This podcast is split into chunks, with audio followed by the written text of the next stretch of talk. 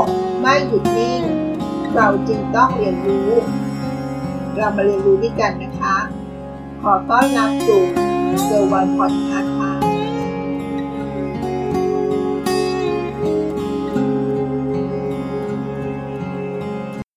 วันนี้เรามาคุยเรื่องการลงทุนในมุมของการออมอีกรูปแบบหนึ่งนะคะ ในหัวข้อชวนคิดก็คือ มาทำความรู้จัก กองทุน ETF กันนะคะ กองทุน ETF เป็นอย่างไร และเป็นยังไง เรามาเรียนรู้ร่วมกันนะคะ ETF คำนี้ย่อมาจาก Exchange Trade Fund ค่ะ เป็นกองทุนรวมดัชนี ที่จดทะเบียนซื้อขายในตลาดหลักทรัพย์ ETF ถูกสร้างขึ้นมา เพื่อมีนโยบายสร้างผลตอบแทนให้ใกล้เคียงกับการเคลื่อนไหวของดัชนี หรือราคาของสินทรัพย์ที่กองทุนนั้นใช้อ้างอิงนะคะ รู้ไหมว่า ETF ที่ใหญ่ที่สุดในโลกนั้น มีสินทรัพย์ภายใต้การบริหารจัดการ ที่มีมูลค่าใหญ่กว่า GDP ของประเทศแอฟริกาใต้เสียอีกนะคะคำถามก็คือ ETF ที่ใหญ่ที่สุดในโลก คือกองทุนไหนกันหนอ ลงทุนในหุ้นอะไรกันบ้าง และที่ผ่านมา ผลตอบแทนเป็นอย่างไร การลงทุนใน ETF ก็คล้ายกับการลงทุนในกองทุนรวมทั่วไปค่ะ ผู้ลงทุนจะได้ผลตอบแทนเป็นกำไรจากส่วนต่างของราคา Capital Gain และก็เงินปันผลสำหรับกรณีที่ ETF กองนั้นมีนโยบายจ่ายเงินปันผลให้นักลงทุนค่ะ ในปัจจุบันนี้นะคะ ETF ก็จะมีหลากหลายประเภท ให้นักลงทุนได้เลือก ตัวอย่างเช่น ETF ที่เน้นสร้างผลตอบแทน อ้างอิงราคาหุ้น หรือดัชนีตลาดหุ้น ETF ที่เน้นสร้างผลตอบแทน อ้างอิงดัชนี ราคาตราสารหนี้ ETF ที่เน้นสร้างผลตอบแทนอ้างอิงดัชนีราคาสินค้าโภคภัณฑ์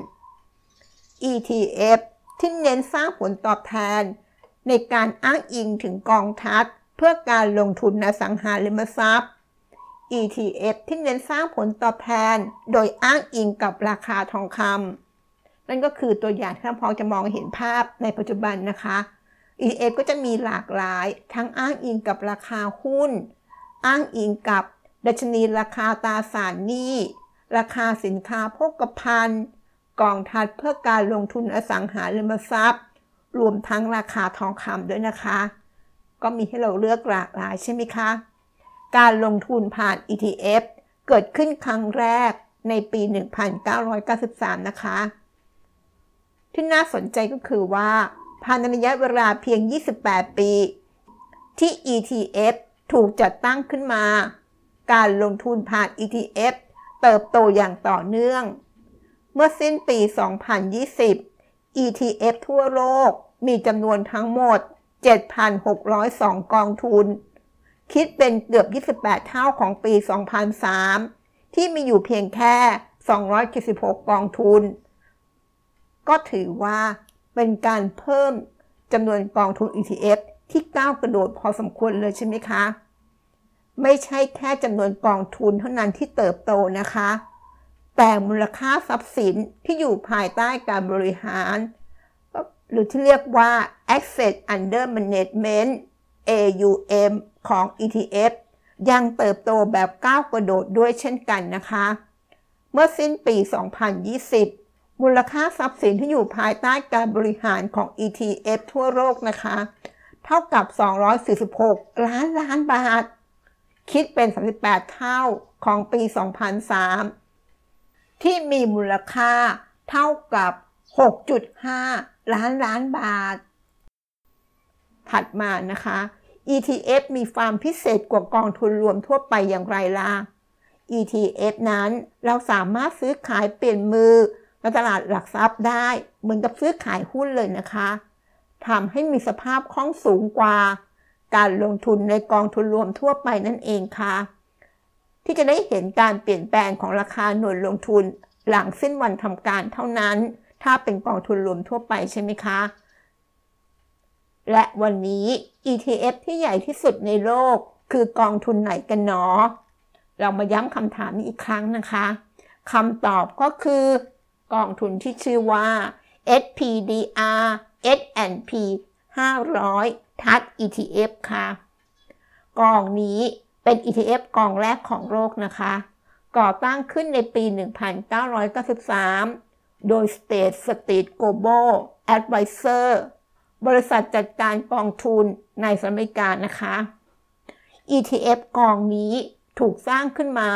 เพื่อลงทุนล้อไปกับดัชนี S&P 500 ของสหรัฐอเมริกา โดยจากข้อมูลล่าสุด SPDR S&P 500 มีมูลค่าทรัพย์สินภายใต้การบริหารงาน 11.3 ล้านล้านบาท เรียกว่าใหญ่กว่าขนาดเศรษฐกิจหรือ GDP ของแอฟริกาใต้ประมาณ 10 ล้านล้านบาทเสียอีก จึงทำให้กองทุน SPDR S&P 500 ไม่ใช่เพียงแค่เป็น ETF กองแรกของโลกเท่านั้นนะคะ แต่ยังเป็น ETF ที่มีขนาดใหญ่ที่สุดในโลกด้วย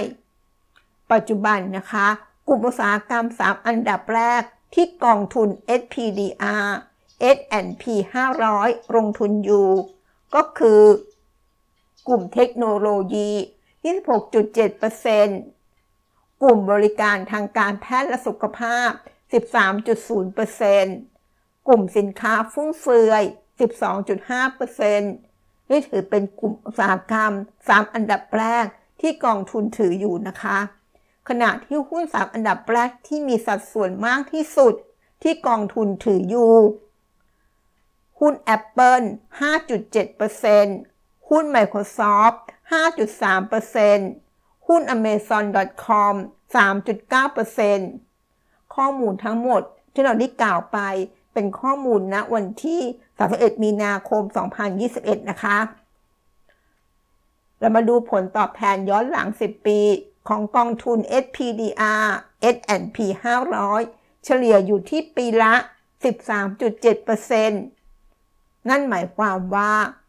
ถ้าเราลงทุนด้วยเงิน 1 ล้านบาทกับกองทุนนี้ เมื่อ 10 ปีที่แล้วนะคะ มาวันนี้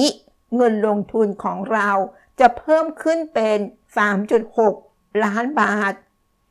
เรียกว่า 3 เท่ากว่าเลยก็ได้นะคะ เพียงแค่เวลาผ่านไป 10 ปี ครั้งหนึ่งวอร์เรนบัฟเฟตต์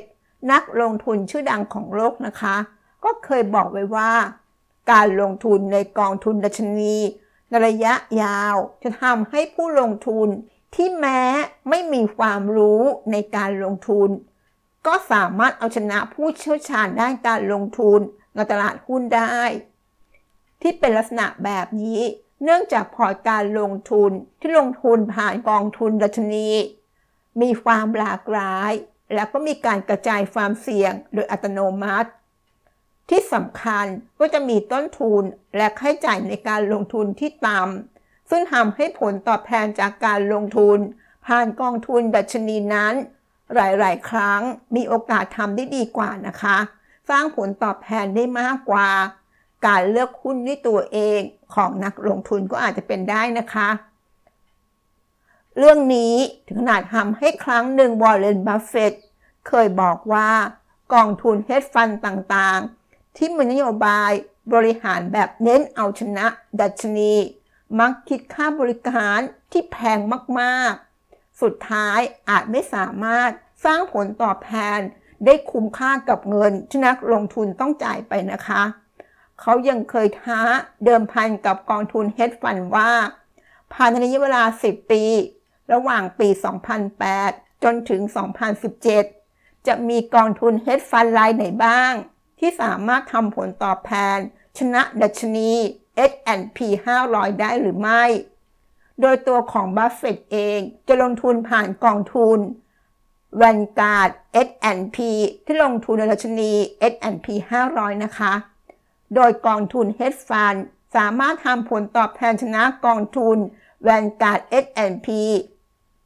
ก็จะได้เงินเดิมพันจำนวน 1 ล้านดอลลาร์สหรัฐในครั้งนี้ไป บัฟเฟตต์รออยู่ตั้งนานนะคะสำหรับคำท้าของเขา ว่ายังไม่มีกองทุนไหน ตอบรับคำท้าของเขา จนกระทั่งมีบริษัทจัดการด้านการลงทุนที่มาท้าเดิมพันในครั้งนั้น ก็คือ p o t e c Partner LLC ซึ่งได้นำมาลงทุน ซึ่งได้นำเงินมาลงทุนกระจายผ่านกองทุน Hedge Fund จำนวน 5 กองด้วยกันนะคะ เรามาดูผลการแข่งขันในครั้งนี้นะคะ ผลตอบแทนของกองทุนดัชนี S&P 500 ให้ผลตอบแทนเฉลี่ยปีละประมาณ 9%ค่ะ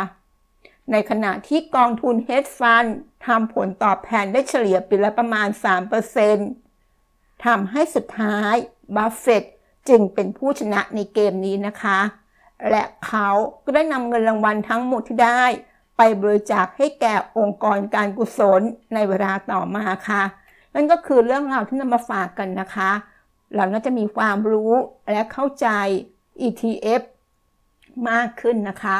และน่าจะพอเห็นเลยว่า การลงทุนในกองทุน ETF กับกองทุนทั่วไปนั้น ก็มีข้อแตกต่างกันอย่างเห็นได้ชัดใช่ไหมคะ เพราะกองทุน ETF นั้นมีความยืดหยุ่นและก็คล้ายกับหุ้นมากกว่า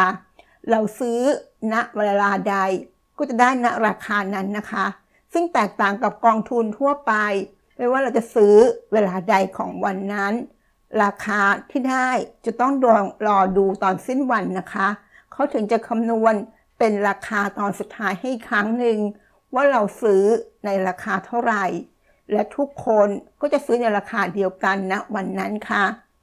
ขอบคุณที่รับฟังแล้วพบกันใน EP หน้า สวัสดีค่ะ